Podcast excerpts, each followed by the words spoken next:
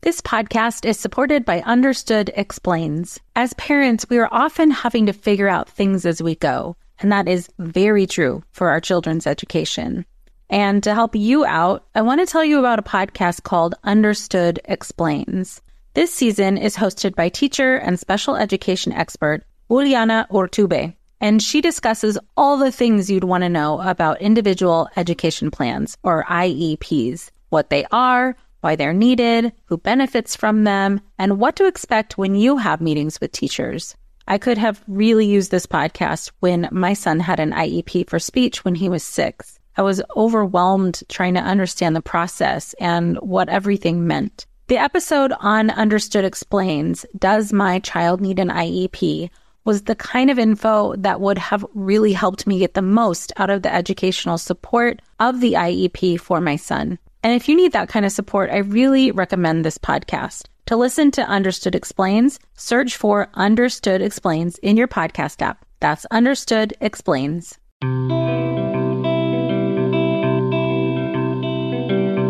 Welcome to Mom in Mind. I'm perinatal psychologist and host Dr. Kat.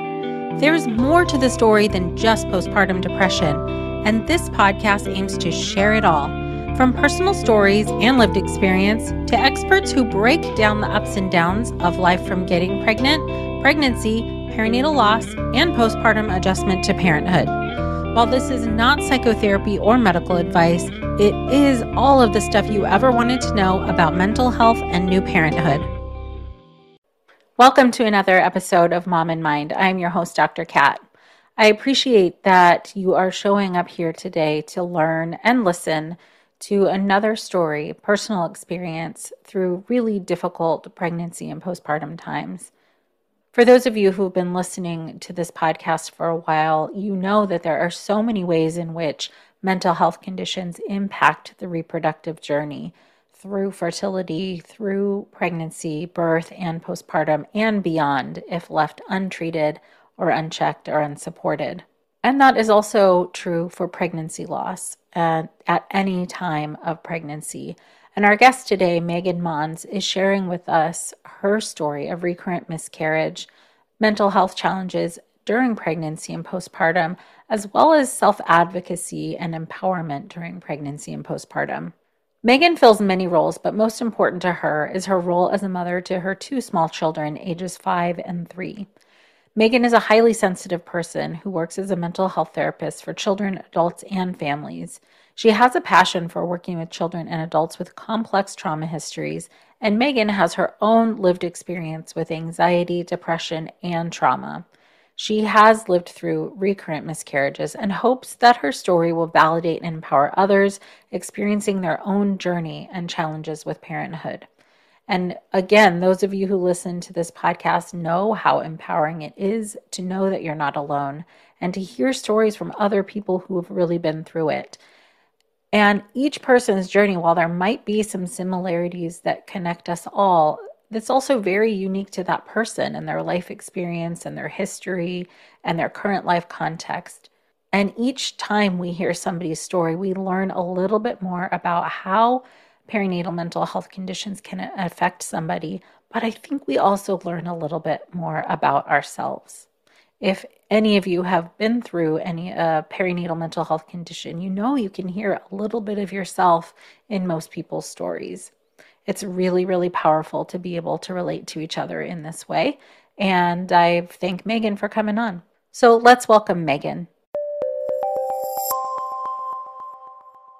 Welcome, Megan. Thanks for being with us. Yeah, thank you for having me. I'm really happy that you're coming on to share your experience specifically since you are aware of um, your high sensitivity as a as a person and as a mother, I think it brings a really important depth to understanding um, what goes on for highly sensitive folks in the the parenting uh, journey, and uh, specifically with you know what you're describing. You know, we talk a lot about high sensitivity here, so yeah, your story is very welcome, and I appreciate you for coming. So please do start wherever you're comfortable. Yeah, so I think, you know, every mother's story is unique. as I was reflecting on, you know, the things that I wanted to say or share, one of the things that stuck out for me was I just have this repeated experience of filling out like medical paperwork. Mm. And the questions are always like, how many pregnancies have you had? And then how many children do you have? Mm-hmm. And my my answer to the pregnancy question is five pregnancies. And my answer to the children question is two. And there's often like some awkward, weird pause when people are reading that. And so uh, that's just one of the like unique experiences that I have that I think well, I know not everybody mm-hmm. has. Mm-hmm. Um, mm-hmm. And so, yeah, what I wanted to share is my experience of having three recurrent miscarriages mm-hmm. before having two successful births. Mm-hmm. Um, so I'll I'll just tell my story. Yeah. See the I was married at 29, I believe, and we waited um, a year to start trying well to start trying to conceive and actually it happened pretty easily pretty quickly and at the time i was working for child protection which as you know is a very high stress intense job yeah. Um, but it's also kind of like all i ever knew i tend to thrive under stress and pressure uh, mm-hmm. and probably has something to do with my temperament and also maybe some of the things that i've experienced in my life um, mm-hmm. So, anyway, yeah, high stress job. I was promoted pretty quickly to a supervisory role, which now in retrospect, I'm like, I don't know if that was a, a really good idea for me, but mm-hmm. nonetheless, it happened. Mm-hmm. So, mm-hmm. yeah, so so I got pregnant and you know went through all the normal things like the the first doctor's appointments and things like that, and then when I went in for my first ultrasound, they found that there was no heartbeat, and mm-hmm. I I still remember like all of the details of that it yeah. was not on my radar you know um you know we talk about miscarriage and we i feel like try to normalize it but for some mm-hmm. reason it was in my mind it was like oh not me mm-hmm. like mm-hmm. me. um i always wanted to be a mom like there was never a question and i was waiting, you know, waiting to get married and couldn't wait to start trying to have kids. And my husband was like a little bit slower to the idea. So for me, I mean, for him too, but it was, it was pretty devastating. Mm-hmm. And I remember the follow up appointments to that ultrasound. I remember going in and the and I remember I had my hood on. I was wearing my sweatshirt. I was all in cozy clothes and I had my hood on. And I remember the doctor saying, like, you're handling this very well. And I just was like, yeah, I am, I guess. But like really on the What does that mean? Numb. Like I'm yeah. not handling, I'm not handling anything. I'm I'm just on autopilot here, you know? Um, so that was like my first like recognition of um, just the weird experience and like how alone you feel. And like, how can you like, it was just confusing to me. Mm-hmm, how can mm-hmm. you tell me I'm as well? Like, first of all, is that even a thing? I, like, right. People handle it well. I don't know not my experience and not mm-hmm. in the experience of other women I've connected with. So that first one was very intense. I had no idea how to navigate it. I think that my primary coping tools were avoidance. So I was working that full time job. I was also coaching gymnastics. I was a high school gymnastics coach. And so mm-hmm. very mm-hmm. much like focused outwardly on all the things except for myself. Uh, and I mean, it was, there was nothing, no complications or anything like that. Um, I guess the only thing that was that I felt was kind of crappy for me was that my body didn't dispel it naturally. So I had mm-hmm. to have medical intervention for that, which mm-hmm. was kind of um, challenging. Mm-hmm. Um, and so over the next two years, it happened twice again. I feel like with everyone, I was like more prepared and like knew what to expect and so i'll like not that it wasn't emotionally painful it was um mm-hmm. but it wasn't as like jarring because i'd done it before you know mm-hmm. Mm-hmm. and i think you know as i was reflecting on my experience uh the topic of trauma has been a pretty significant part of it so i have some early childhood trauma and you know one of the key components of that is like feeling helpless and feeling like something is happening to you. Mm-hmm. and it was my experience with miscarriage that it was just like it was happening to me and there was mm-hmm. nothing to stop it. And that just felt like i almost i almost felt like it was like re-traumatizing in yeah, a way. Yeah yeah yeah. Absolutely. And I mean, of course, I was so happy and grateful to eventually be able to have a successful birth. Um, but even in my first birth, those same feelings were there. Yeah. So it was a few year span. I had three recurrent miscarriages. And then finally, I switched jobs and moved into, I was still in a social work role, but it was much less high stress. I was working in a hospital. And while I was there, I was able to conceive again and successfully carry out my pregnancy. And it was wonderful and I'm grateful. And it also was really hard because of my experience with miscarriage. I couldn't really connect to my baby. Mm-hmm. Like mm-hmm. I enjoyed the experience of being pregnant. Like I loved that. I loved how I felt. I was sleeping well, all those things, but um, I didn't have that connection. And so mm-hmm. I think that for me in my experience, that lack of connection really impacted my birth experience. Um, right. Um, so it felt like things were happening to me. And I feel like part of, you know, like healthy interpersonal relationships is like consensual. And I feel like since I didn't have a connection with this little being, like we weren't giving consent for this process happening. Uh-huh. Kind of like abstract, but it felt so real. Yeah. So I did okay. I mean, it was it wasn't part of my plan, which now looking back, like I don't know that having this like uh, really structured plan was the best thing for me, but I did because I was young and naive. So I ended up being induced, and then that was really intense. Go Sorry, ahead. the the part of your plan was the induction, or was not the induction? No, that was. Oh, not, okay. No, I wanted this like supernatural uh-huh. birth, and my mom had had three natural births, and so you mm. know, there's like maybe a little bit of like familiar pressure for that. Yeah. Um, yep. I thought I wanted that, and that was not it. It was like a lot of medical intervention. I spent so much time at mm. the hospital. I was, yeah, induced. I had an epidural. The baby came out just fine, and that was so good. But it, it just, it really felt like it was happening to me. Um, right, right.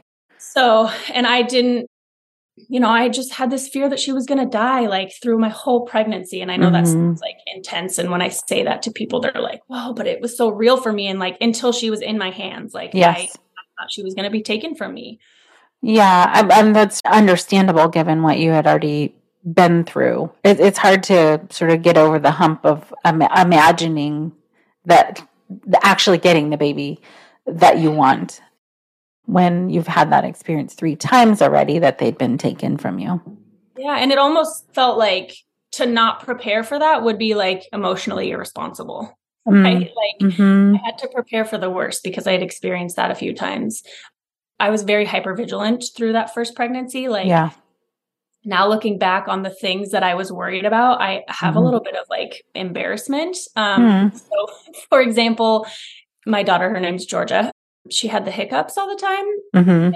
in utero, and like I thought that that was some, like I thought that was something bad. And I remember mm-hmm. calling the doctor, being like, "She has the hiccups again," and the person on the other side of the, on the other line was like, it, you know, like fetuses get hiccups. And I'm like, oh, okay, this is clearly like an anxiety response that I'm having, but nobody's like naming that. This podcast is supported by Starglow Media's Mysteries About True Histories. From the creators of the hit top ranking kids educational podcast in the world, Who Smarted, the Emmy nominated Nat Geo Disney Plus's Brain Games and Netflix's Brainchild, comes Mysteries About True Histories, affectionately known as MATH, or math in which kids ages six and up can hear humorous and educational stories that follow two best friends, Max and Molly, while they go on adventures through time, solving puzzles, hidden equations, talking about history, and making learning cool. Episodes transport listeners to moments in history like Pythagoras' ancient Greece, the era of the Aztecs, Sir Isaac Newton's England, and more. When I drive my son to school in the morning, we listen to these episodes that fit perfectly in our commute, with the episodes being about 15 minutes long. And this podcast is right up my son's alley because he loves to solve problems and happens to love math and the types of punny jokes that Max likes to tell. So tune in to Mysteries About True Histories with your kids. You can follow and listen on Apple Podcasts or wherever you get your pods. No one told us the truth about parenthood. Why? This is the podcast everyone needed before they had kids because now that those little ones are here, whew, there is a lot to unpack. I'm Rachel Shepardota, and I am your host for the podcast No One Told Us, where we tell the truth about parenting and let you in on all the stuff you really should have known about before having kids. I am the founder of Hey Sleepy Baby, but this podcast is so much more than sleep. We'll be diving into all the topics that you really care about and need to know while you do your best job raising those adorable, tiny humans. Our goal is to just make you feel less alone and less overwhelmed.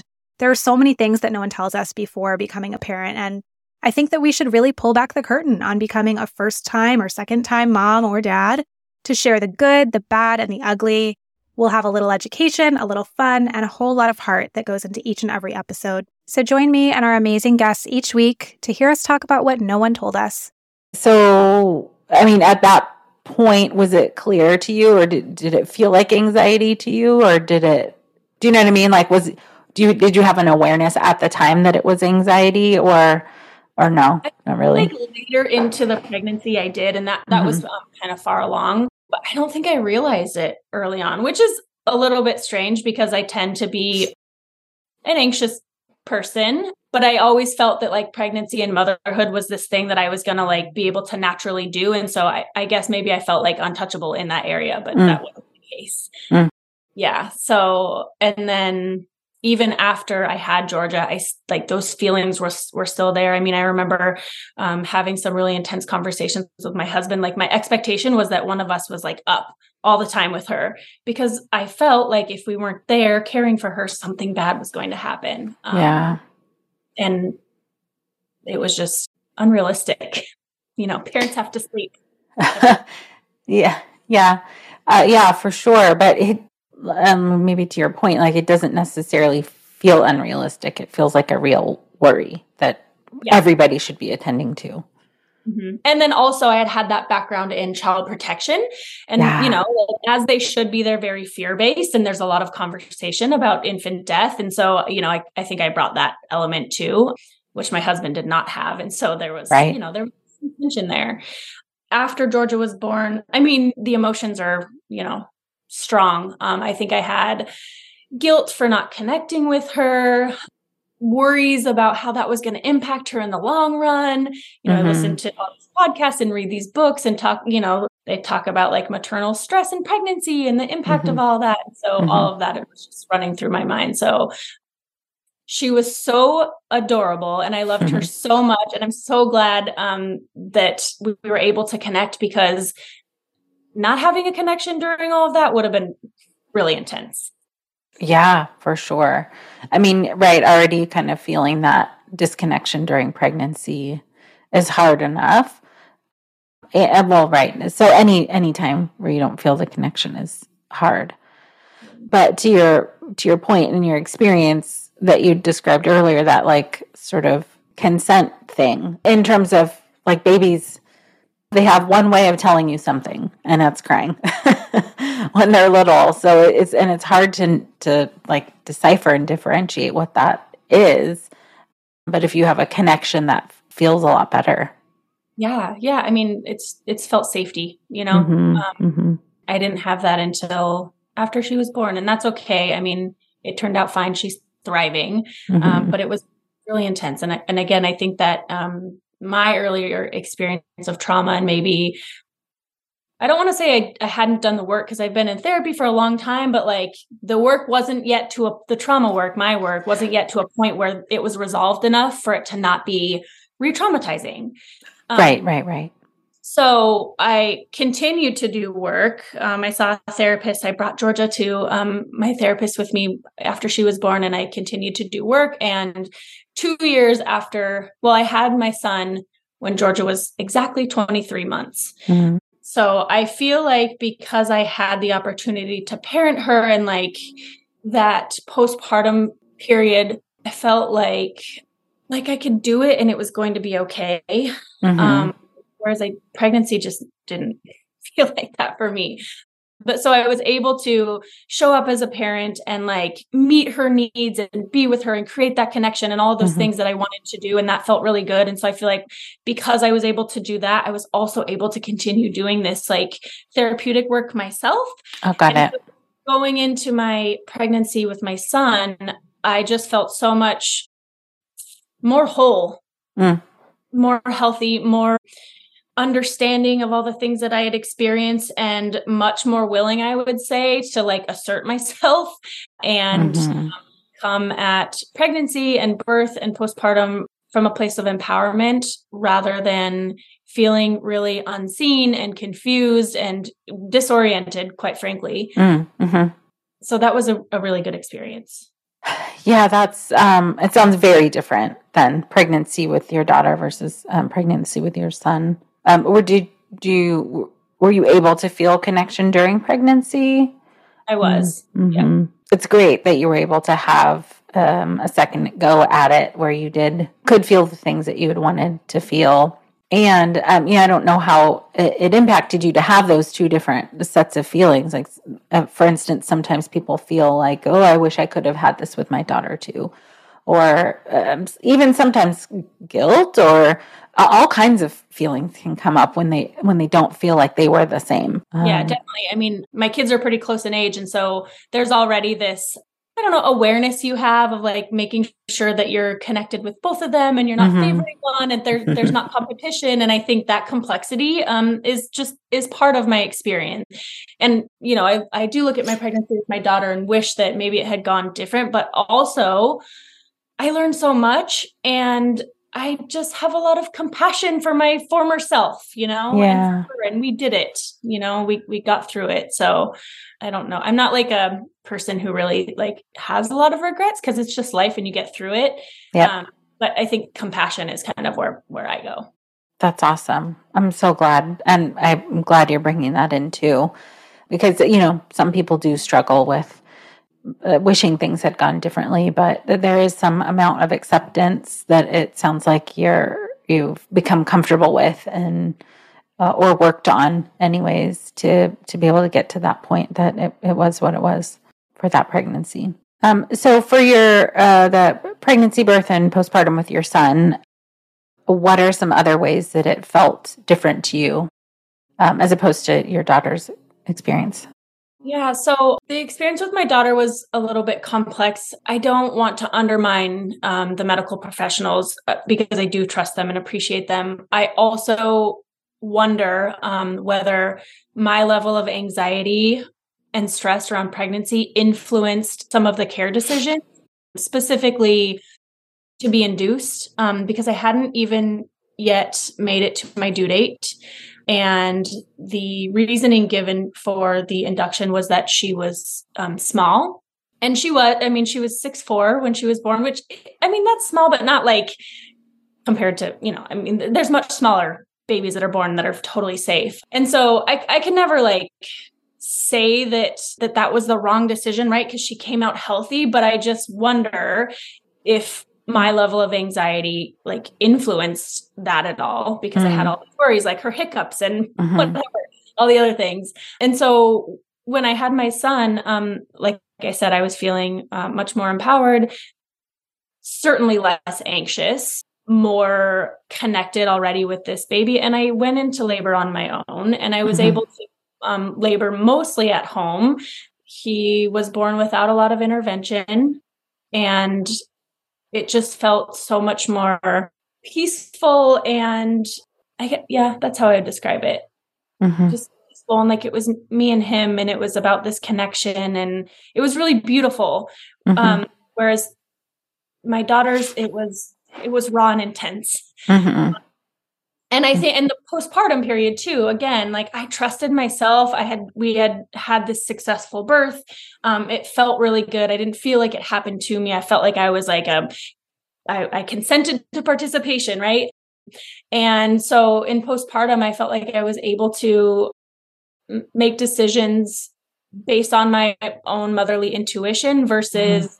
kind of, I don't want to say people pleasing, but like putting the decisions in the hands of the people around me. And one example of that is I think all hospitals probably offer the breastfeeding services. Mm-hmm. Um, support to to new mothers but i really needed to just focus on my connection with my baby and like learn him and let him learn learn me um and i felt that those services actually was like a stressful and a mm-hmm. distraction to my experience and so i declined that i did it once mm-hmm. and then i was like no th- like thank you and no thank you mm-hmm. um, and that felt good. Like I like I got this, and I'll reach out if I don't. You right, know, right. So yeah, just felt much more empowered and much more um, based on my needs and our connection and what I mm-hmm. knew was healthy for us. Mm-hmm. Yeah, absolutely. That does give you a whole lot more space to think. Um, right. I mean. It, it, it, can be hard to know what you need and what you don't need uh, with the first sometimes not always but sometimes but just that idea that you can say no or no not right now it's hard to know that when it's your first time experience or if somebody didn't explicitly tell you that you can uh, do that or or anything but it that's so important to be able to ha- to like you're saying going back to consent sometimes people just come in and do what they think needs to be done. But um, when you can say no, thank you, uh, it gives you a lot more space to, yeah, to figure things out um, how you want to. It's really powerful. Mm-hmm. I'm glad you had that. Thank you. Yeah. Yeah. So these, I mean, right, you were able to kind of learn a lot from your previous experience and take that into the pregnancy, birth, postpartum with your son. And it doesn't sound, I mean, from what I heard, anyways, it doesn't sound like you experienced the same kind of um, angst or anxiety.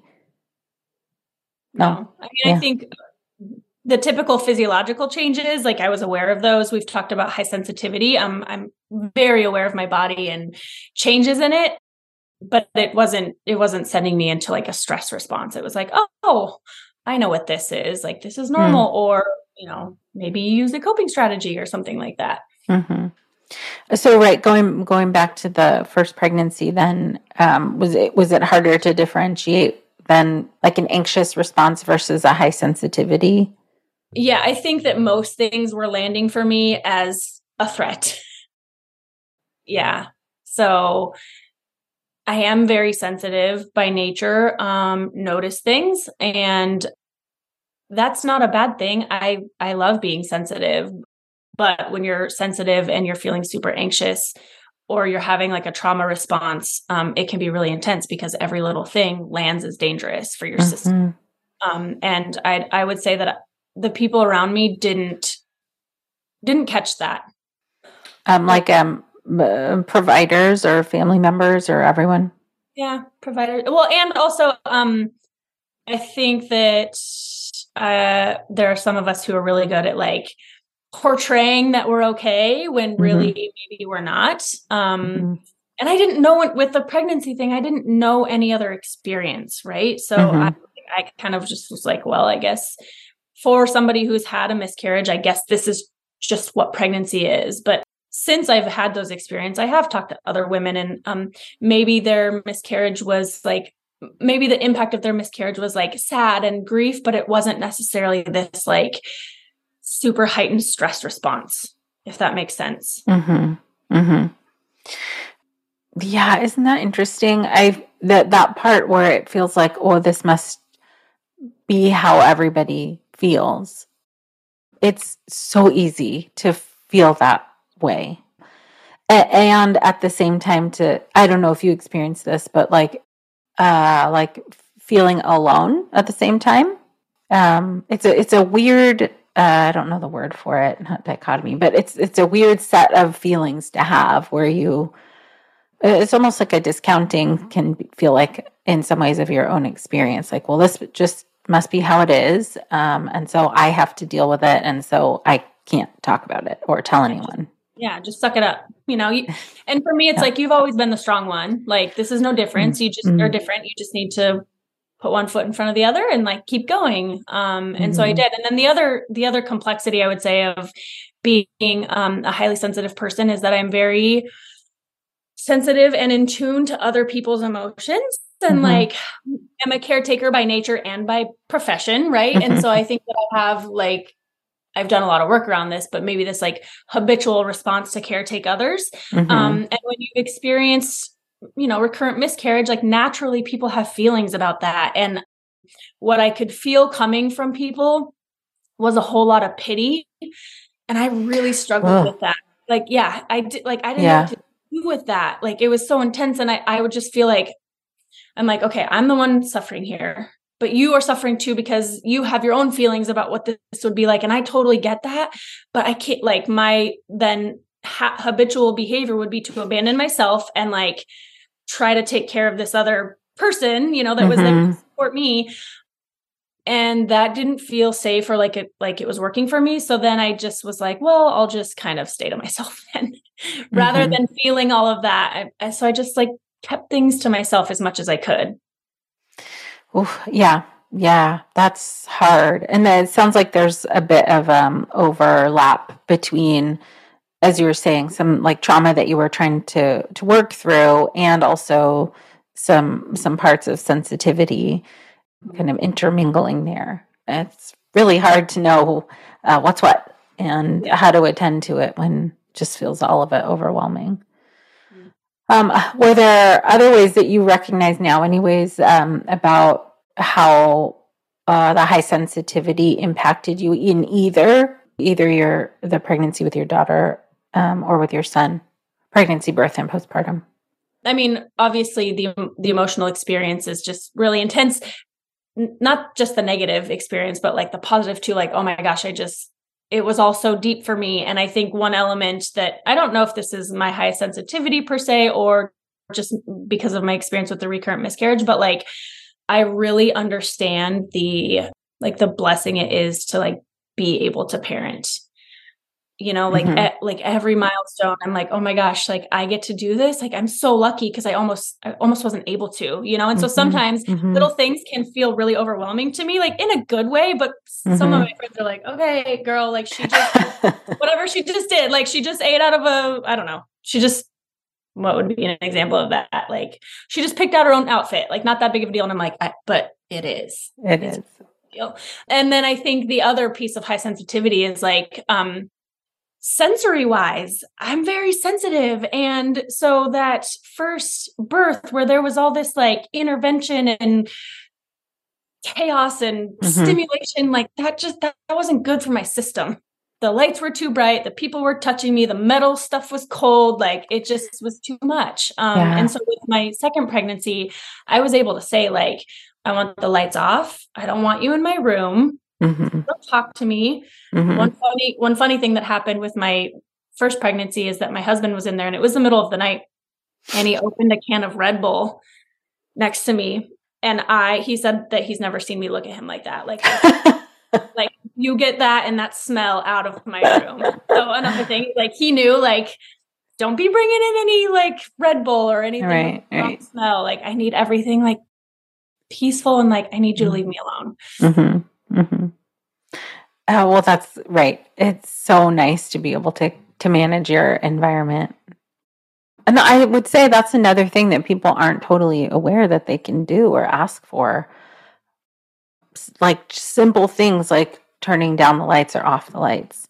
Mm-hmm. That's it can that plus other things could really make a difference. Um, yeah, I mean, and asking for minimal, just like minimal contact. Like I, my birth experience was that I had to get in this sort of like mental zone or mental state. And like, so any interruption, it just made it harder, you know? So I'm like, mm-hmm. unless there's something dangerous happening, like, of course, please interrupt my mental state. But otherwise, like, please let me, you know, go through my process. And I mean, little things too, just like you can be sensitive and, and things can be really hard for you. But I feel like part of high sensitivity is that like small things also make a really big difference. So, like, I wore my own robe instead of wearing that hospital gown. Mm-hmm. You know, and it's like little things like that were really impactful. So yeah, yeah absolutely.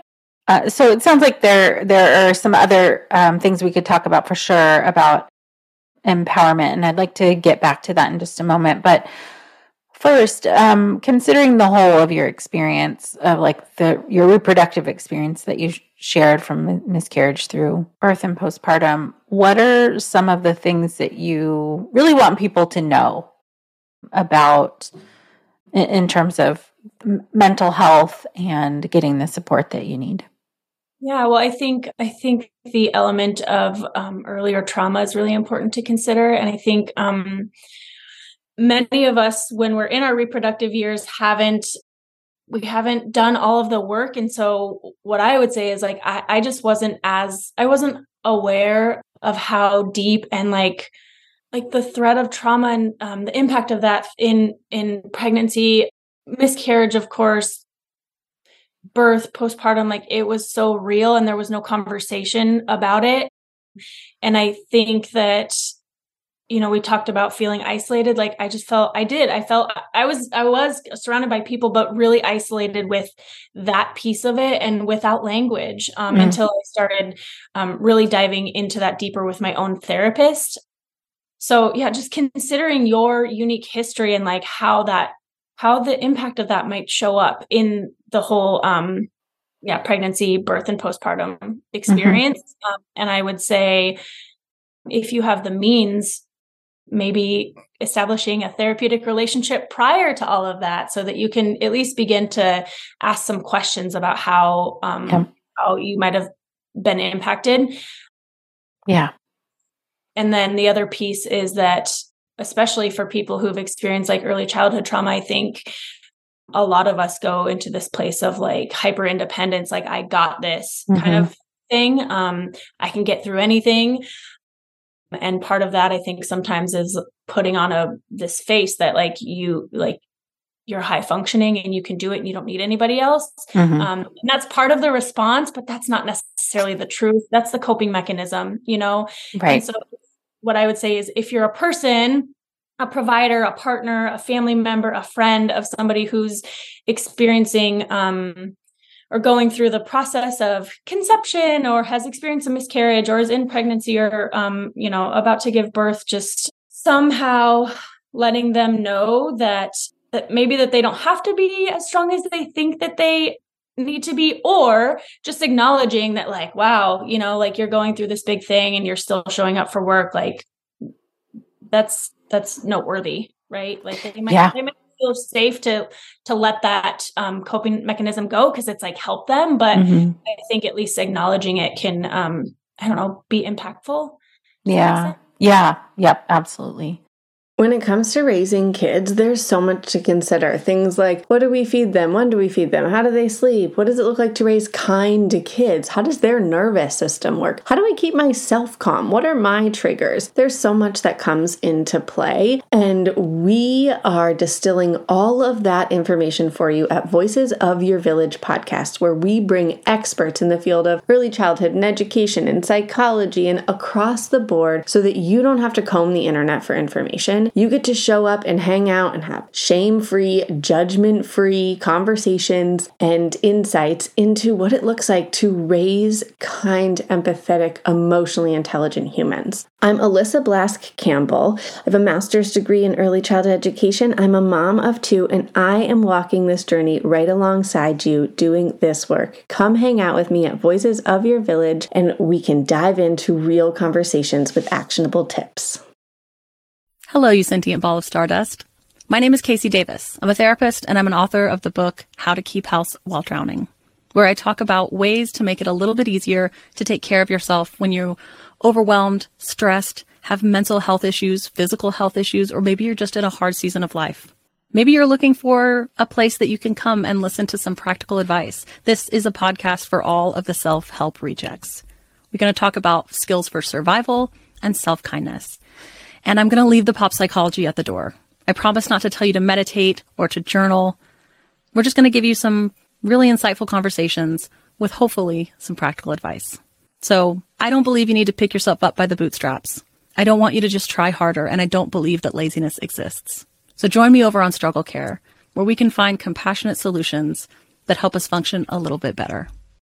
And when you were saying that, it reminded me of what the that an initial provider said to you about like you're dealing with this really well or you're coping with this really well like it is hard to know if how somebody feels. It might look like you were saying on the outside one thing but ooh there's so much happening internally.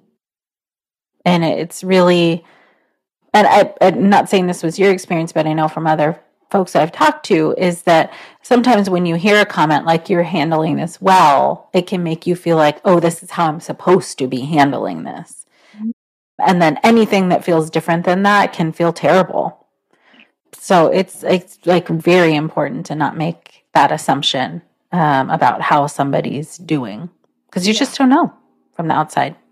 and also I would say like if you're a support person, like be prepared and accept that you might do it wrong and that's okay.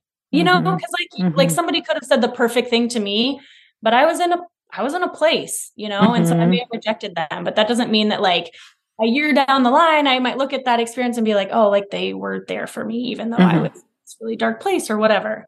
Mm-hmm. Mm-hmm. And so, yeah. not to like, is it okay to move into the empowerment piece? Oh yeah, yeah, yeah, yeah.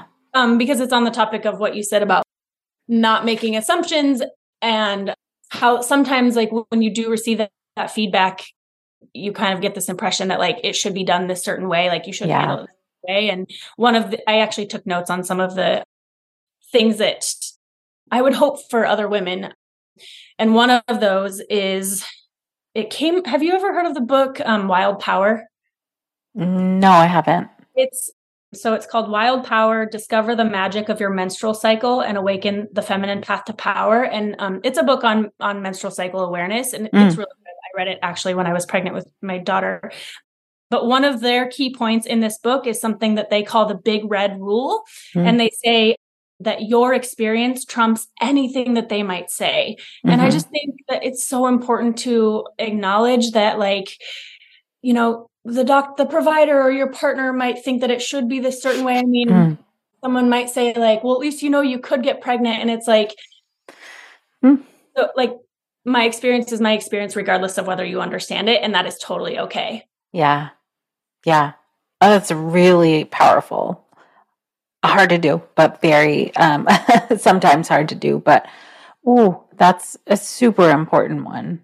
Um, yeah well i think for me um after my first well after the miscarriages when i was pregnant i was i was having a conversation with my provider and letting her know that I, I feel or i felt that like that high stress environment that i was working in when i was working for child protection probably impacted my ability to carry a successful pregnancy. And i remember her telling me like there's no research to show that stress like impacts pregnancy or something. And i just was like okay. Mm.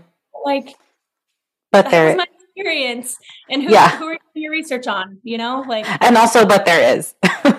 Yeah i mean it, that was yeah. helpful feedback but it was no. just one of the moments where i was like okay. Uh-huh yeah. not helpful. share my personal experience here because research do- supposedly doesn't support my experience. Right and like as it's that's a tough one as if there's research on everything. Yeah Exactly. It's like, mm-hmm. well, you don't have a research on my you don't have research on my body and my experience and my personal yeah mm-hmm. mm-hmm. history. Mm-hmm. Anyway, so that's one thing is the big red rule. Your yeah. experience anything that anybody else any feedback that anyone's giving you or their experience. Their experiences that's great for them, but that doesn't have to be your experience. Yeah, absolutely. Great. Yeah. Thank you for that one. Yeah. So in addition to the big red rule, um, another couple of things that I would offer to people. One of them is this is on the topic of being highly sensitive is that it's totally okay if your needs and preferences don't make sense to anyone else. Um, mm-hmm. and, and that there actually, at least in my experience, there actually was a lot of space for me to be able to communicate those and to ask for things. Um, it's not always, those options aren't always offered on like the front end, but, but I would say that in the instances where I was able to ask for what I need, like for the most part, people wanted to accommodate those, you know. Nice. That can be uh, hard, especially like you're saying, if it doesn't, if you're not sure if it'll make sense to somebody else, that that it will be received well. I mean, can, I feel like it can make it hard to even put it out there. Yeah, um, and I mean, one of the strategies that I use was just to call that out at the beginning. Like, I'd be like, I know this sounds weird, or I know this might not make sense to you, but I need X, Y, and Z. Mm-hmm. Um, and for some reason, kind of when it seems like when you acknowledge it at the very beginning, people are like, oh, okay. Right. Yeah. Uh, that's such a great tool. It really is. Because it's, it, it dispels any kind of like confusion that they might have. And also probably prevents from a lot of like, well, why do you need that? And mm-hmm. yeah, it well, just I doesn't. It takes, I think it takes the burden off of them to mm-hmm. to feel like they have to figure like you don't have to figure yeah. it out. Yeah. You already figured it out. yeah, I did that work, you know? Mm-hmm. Um, yeah. So that, so just knowing that, um, yeah, your needs and preferences and the things that you find supportive don't have to make sense to anyone else. The third strategy that I used um, with my second birth was I think I was able to access this because I had done a lot of work around the anxiety and the trauma stuff. Mm-hmm. But um, coming at those experiences from a place of curiosity mm-hmm. rather than control. So I would, you know, like I had my idea of what, like how I wanted things to go or like ideally what they would be, but I felt like it was more important it, more important to embody that curiosity like I wonder I wonder what this birth is going to be like. I wonder what mode of like feeding is going to work best for my my son and for me, you know? Because when I when I came in with uh, I would say more rigid expectations and I think probably a need for control because of what I was going through. Birth doesn't go like that. Postpartum doesn't go like that. Yeah. So um, it felt like a smoother transition and I was able to adjust a little bit easier um, when I came at it from a place of curiosity rather mm-hmm. than or the need to control. Yeah, I mean that these are spot on, so important. I think especially f- for high sensitivity, but really for anybody to have the flexibility with yourself that you, that you're not going to know and um, ahead of time necessarily what you need or what baby needs.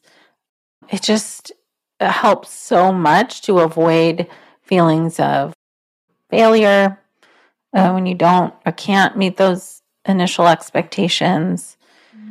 Yeah, there's so much good in there. Those are really great points for um, advocating for yourself and feeling more empowered in the process as well. Yeah. Well, uh, on those notes that are really, really, really important, I want to thank you for bringing all of this in. I, I know there are a lot of parents who will benefit from this conversation and from your really helpful insights to how sensitivity can impact someone, and furthermore, how trauma in its various forms can impact someone, and just really uh, how to have that compassion for yourself. I really hear that in how you've learned to cope and manage in your own journey. Um, and I hear that coming through for other parents as well. So thank you. Yeah, thank you for the opportunity to share my story. Please do get connected with Megan at Megan Mons Counseling on Instagram. For those of you who are listening on Apple Podcasts or on Spotify, do go to the rating section and give us a star or five uh, let us know how much you appreciate this podcast and what it has done for you or somebody that you love. These ratings really help us be able to be found by others who are looking for resources. And once again, thank you so much for being with us. Until next time. Thank you so much for joining us today. Please share this podcast. Together, we can support moms and families so that no one has to deal with this alone. Come connect with us at momandmind.com. Hello, you sentient ball of stardust. My name is KC Davis. I'm a therapist and I'm an author of the book How to Keep House While Drowning, where I talk about ways to make it a little bit easier to take care of yourself when you're overwhelmed, stressed, have mental health issues, physical health issues, or maybe you're just in a hard season of life. Maybe you're looking for a place that you can come and listen to some practical advice. This is a podcast for all of the self help rejects. We're going to talk about skills for survival and self kindness. And I'm going to leave the pop psychology at the door. I promise not to tell you to meditate or to journal. We're just going to give you some really insightful conversations with hopefully some practical advice. So I don't believe you need to pick yourself up by the bootstraps. I don't want you to just try harder, and I don't believe that laziness exists. So join me over on Struggle Care, where we can find compassionate solutions that help us function a little bit better.